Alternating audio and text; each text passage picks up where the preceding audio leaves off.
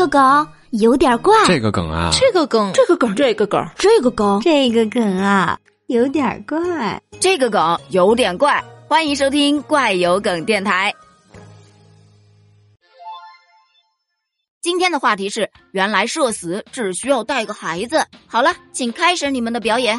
我儿子大概四岁左右的时候，有一次啊，就带他去爸爸的单位门口等爸爸下班。结果下班时间到了，一大群工人穿着工作服涌了出来。儿子非常兴奋的原地拍手叫起来：“哇，妈妈妈妈，你看，好多爸爸，好多爸爸呀！”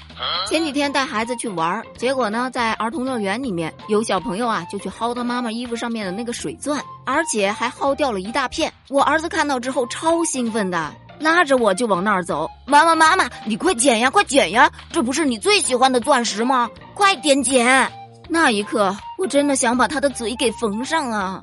前几天带孩子到动物园去玩，结果孩子就指着一个大肚子的男人说：“妈妈妈妈，那个叔叔肚子里有小宝宝了，你一定要小心一点，千万不要撞到他哦。”问题是，他说的超大声的，旁边的人都看着我，啊，社死现场啊！你这个算什么？我跟你讲啊，我孩子的朋友有一次在公交车上，他是第一次看见那种有纹身的男人，而且纹身挺多的，就胳膊上面贴了好多。孩子就问他妈妈呀，那是什么东西？他妈妈就告诉他说，那是乖宝宝贴纸。